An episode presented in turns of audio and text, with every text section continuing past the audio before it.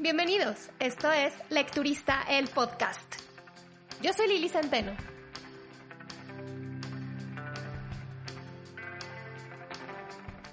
Bienvenidos al episodio número 88 del podcast. ¿Cómo les va? Empezamos otro mes del 2021, que es increíble que ya casi se termina el año y sí, sé que es comentario de tía decir que qué rápido pasa el tiempo, que se siente que apenas va empezando y cuál, ya estamos a tres meses de que termine el año, pues ni modo. Tía seré porque, porque que me, me incomoda pensar que ya vamos para el 2022, que el COVID no más no da tregua y que, híjole, yo ya hablo con las paredes, mis gatos me contestan, o sea, este, pero todo bien, ¿eh? Este, creo. El día de hoy voy a platicarles de un libro que ha estado muy presente en redes sociales de un tiempo para acá. Eh, sobre todo lo vi el año pasado, este libro es hashtag una Lucrecia o simplemente una Lucrecia de Mariela Jiménez.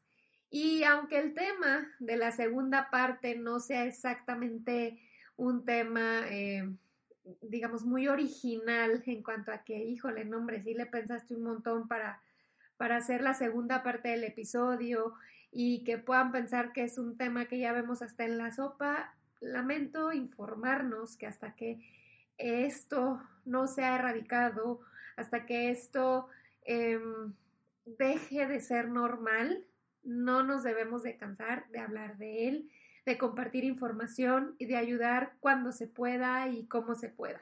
Este tema de la segunda parte es la violencia contra la mujer. Pero primero, ¿de qué se trata? Una Lucrecia.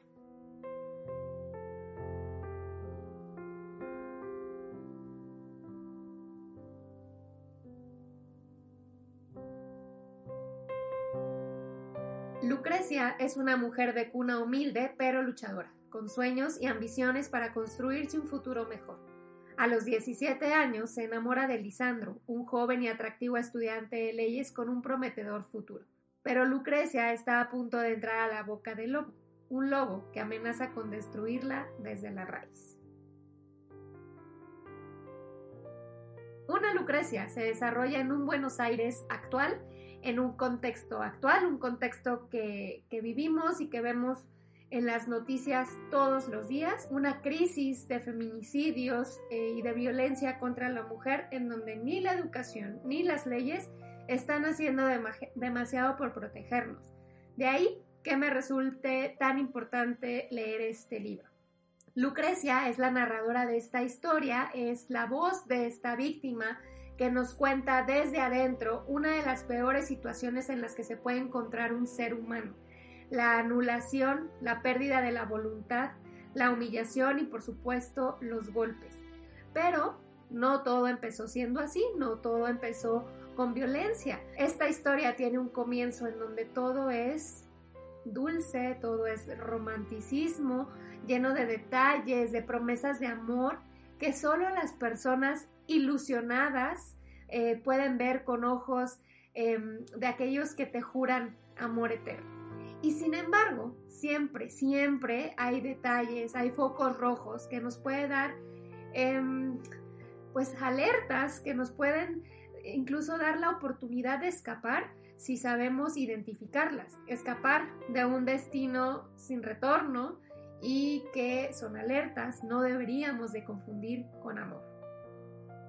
No me había tocado leer ninguna historia en donde la violencia de género fuera el tema central del libro como mujer, la verdad es que siempre es eh, doloroso leer em, las descripciones de violaciones, de palizas, de asesinatos eh, contra otra mujer. Cuando, digo, incluso en los libros son descripciones detalladas y con, llenas de mucha crueldad. Sin haberlo vivido nunca, es, es un tema que, que arde pensar que iba yo a leer un libro en donde este iba a ser el tema de, la historia, pues la verdad es que no estaba yo muy emocionada por leerlo, a pesar de haberlo visto un montón en, redes, en las librerías. A este libro la verdad es que llegué gracias al club de lectura. Es un libro que, que me hizo pensar que son temas que deben de exponerse que deben de hablarse más para podernos poner en los zapatos de la víctima y intentar, por lo menos intentar entender qué es lo que están sintiendo, porque evidentemente en una situación que nunca hemos vivido y que es tan terrible como la violencia, es, es muy complicado que lo entendamos y, y, creo que muchas veces por eso mismo no sabemos cómo reaccionar o cómo podemos ayudarlas. Pero bueno, mm, si tenemos, si tienen la oportunidad de, leer una Lucrecia, eh, creo que por la forma en la que está contada, que como les digo es a través de los ojos de Lucrecia, que es la víctima, mm, podremos entender el miedo, obviamente el dolor, el por qué no es tan fácil simplemente, ay, pues vete y ya, ¿no? Pero además, una de las cosas que me gustó de este libro es que es bastante ágil la lectura. A pesar de ser un tema complicado, no se siente nada pesado. Esta historia se entrelaza además con una serie de acontecimientos en donde se ven involucradas mm, familias importantes de, Argentina, eh, políticos de Argentina, obviamente todos ficticios, eh, pero bueno, reconocidos dentro de este universo de ficción. Y eh, pasa también a ser una novela policíaca, por lo tanto es una historia que, como les digo, es ágil, gira, gira y nos sorprende cuando menos lo esperamos. Lucrecia no es la única voz de esta historia porque como, en todo, siempre hay más versiones, desafortunadamente, de un mismo mal. Y en este caso, eh, otra de las voces que cuentan la historia es Mauro, el guardaespaldas de Lucrecia, un hombre que pues se vuelve una persona muy cercana a la familia y que le toca vivir desde otro desde otro lado, desde otro punto de vista, todo lo que está sucediendo bajo el techo de, esta mujer y, tiene que vivirlo con mucha impotencia em, porque, ok, quiere hacer, pero ¿qué tanto puede hacer? Entonces, este, bueno, pues él es la otra persona que nos cuenta la historia. Y creo que el mérito de este libro no es exactamente la calidad literaria, y no es que yo sea una autoridad para decidirlo, pero bueno, eh, sí creo que hay muchos detalles como que bastante obvios que, no sé, suenan repetitivos, pero lo que a mí eh, me, me, interesó, me gustó sobre todo, es que gracias a este, a este libro se puede discutir un tema que es súper común, desafortunadamente, que no importa si ocurrió hace muchos años, si fue a una tía lejana, a la prima de un amigo, pero estoy segura que casi todos podemos contar una historia em, de alguien cercano o relativamente cercano, en donde la agresión a la mujer fue protagonista. Es un tema que antes únicamente se resolvía en casa, que ni siquiera estaba tipificado como un delito, y es gracias a tantas mujeres que han levantado la voz que al menos hoy en papel el castigo existe. La lucha obviamente continúa, es muy importante que, que sí se denuncie y que no solamente se denuncie, sino que ahora sí que persigamos a las autoridades para que las leyes se cumplan y de verdad los castigos eh, que pues de entrada los que están en la ley se apliquen y, que obviamente se siga luchando porque las penas pues sean más duras. Pero obviamente el problema no solamente está en, el castigo, sino en la educación. Y, creo que, que, es muy importante que ahora sí que los que son papás, los que son maestros, puedan o empecemos, digo yo no tengo hijos, pero sí dar una educación diferente, informarnos de cómo se puede eh, educar eh, sin machismo, porque pues acordémonos que esto no es exclusivo de los hombres o de los niños, es, el machismo muchas veces nace con pues con nosotras mismas. Entonces, em, pues nada, como les digo, no, no es que yo sea una autoridad literaria para determinarlo, pero sí me parece que la importancia de este libro radica en cómo podemos abrir la conversación y no saben de qué forma se logra. Como les decía al inicio, lo leímos nosotros, bueno, yo en club de lectura y no saben las cosas que, que empezaron a salir. Obviamente entre nosotras hay confianza y, y podíamos platicar cosas un poco más personales, pero te das cuenta que todas hemos tenido algo cercano y es triste, es preocupante porque ninguna de nosotras eh, pertenezcas al nivel socioeconómico que pertenezcas, creas que, que, no sé, tu, quizá tu núcleo familiar está bien, pero al final de cuentas siempre estamos expuestas. Otra de las cosas que me, me, gustó de este libro son los focos rojos que podemos identificar en la relación de Lucrecia con Lisandro, su pareja, eh, porque pueden ser situaciones que desafortunadamente nos han enseñado a través de, eh, no sé, la educación en casa, sí, pero también lo que nos dicen los medios de comunicación, las películas, incluso hasta los libros, de cómo hay detalles que creemos, nos han educado que son normales, que son románticas, que nos demuestran amor, cuando en realidad son signos de control y esta es una forma de violencia. Entonces, eh, me parece muy importante que, que, a la hora de estar leyendo este libro los podamos identificar y, eh, y por lo tanto me gustaría que si se animan a leerlo, sigan compartiendo la historia. Ahora, no fue así como que mi libro favorito del año y sí hubo detalles que a mí no me, no me, pues no me terminaron de convencer, vaya.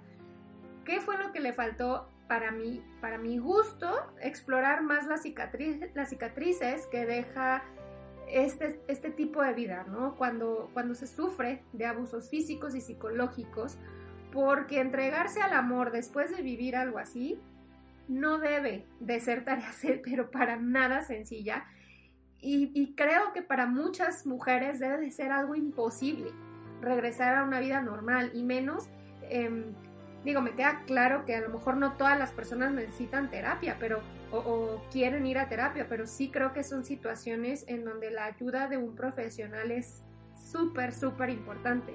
Entonces, la historia que surge aquí, la historia romántica, pues la verdad no me parece nada real.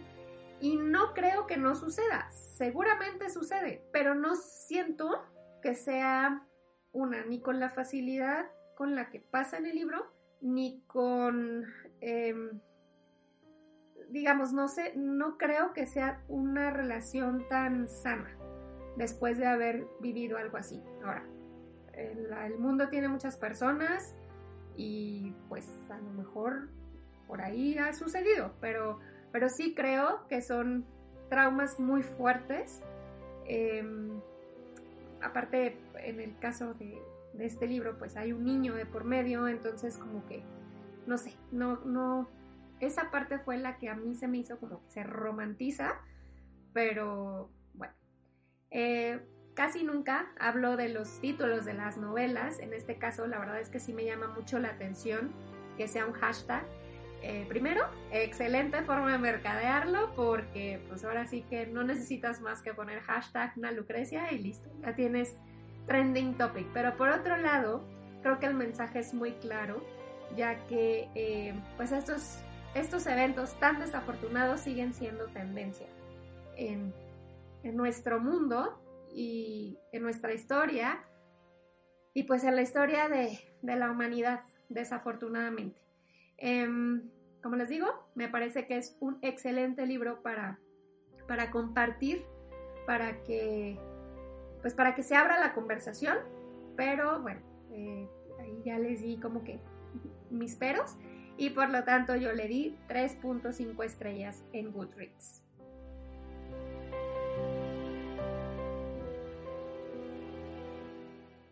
La violencia puede estar presente de muchas maneras. No tienen que ser gritos o golpes, todo puede caber en un lo hago porque te quiero, lo hago para que te dediques a tus hijos, mientras yo me encargo de traerte todo lo que necesitas.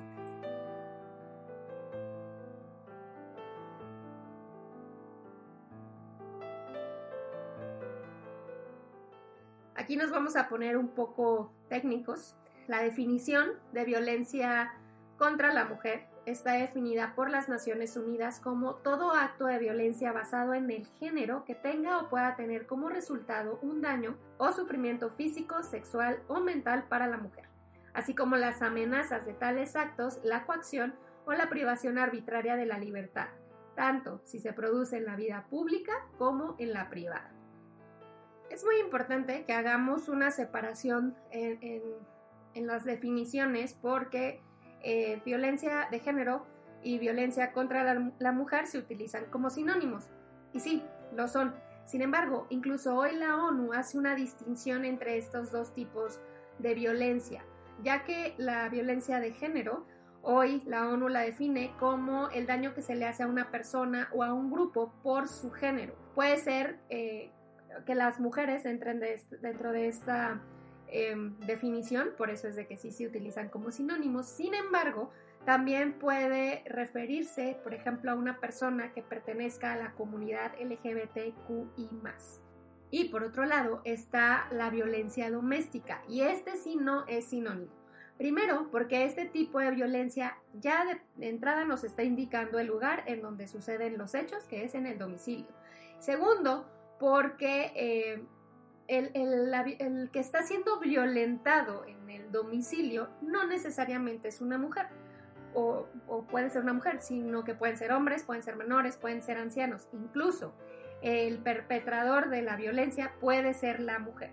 Y, utilizar el término violencia doméstica en un caso en donde la mujer fue víctima invisibiliza el problema y no se obtienen los datos pues reales. Entonces, si queremos ser más claros, y hablar específicamente del problema de violencia que viven las mujeres, habrá que referirnos a este como violencia contra la mujer. La violencia contra la mujer tiene muchas formas de manifestarse. Sabemos cientos de casos en donde los golpes y los gritos son protagonistas.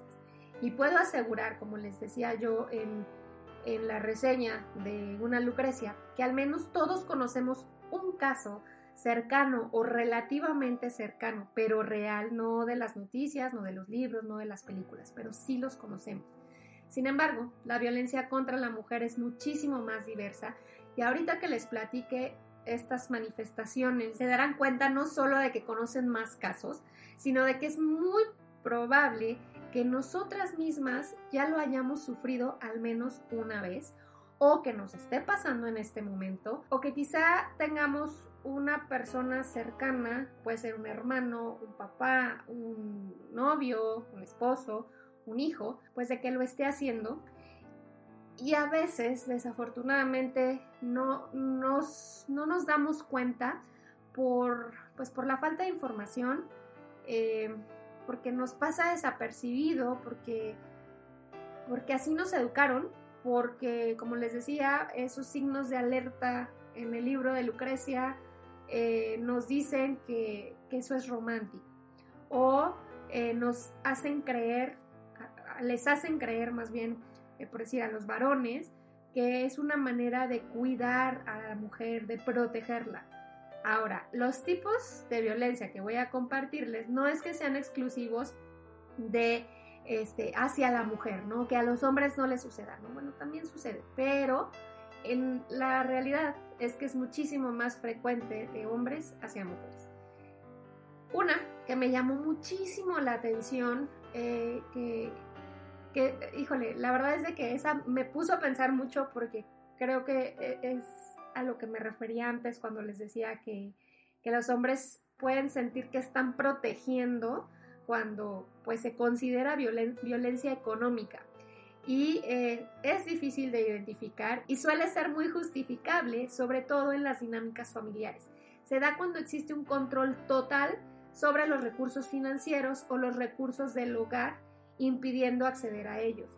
Cuando no se le permite trabajar a la mujer para que se quede en casa al cuidado del hogar, o cuando no se le permite estudiar por las mismas razones o por ser mujer o incluso cuando se obtiene un menor salario por el mismo trabajo. La violencia psicológica eh, se trata de provocar miedo o intimidar amenazar con daño físico a un ser querido, a la misma persona, incluso a las mascotas o a los bienes. En la violencia psicológica también entran los insultos o incluso aislar a una persona del resto de su vida social o familiar. Y esto, este último punto me llama la atención porque también me parece bastante frecuente que te enteres de que el novio ya no deja a la novia, que es tu amiga, pues ya no la deja juntarse con, pues, contigo, ¿no? O con tu grupo de amigas. O cada vez la ves menos. Entonces, em, híjole, como les digo, cuando yo, lo estaba leyendo, pensaba en tantas personas que, que uno no identifica como violencia, porque pues al final como no te están pegando, ¿no? Pues no, no lo metes como que dentro de ese círculo. La violencia emocional es cuando eh, se desvirtúan las capacidades de una persona, se le critica constantemente y no esta crítica constructiva, o te lo digo porque te quiero, sino es un joder, joder, joder. Eh, hay abuso verbal y también se puede dañar la relación que tiene, por decir, la mamá con sus hijos, hablando mal de ella con los niños.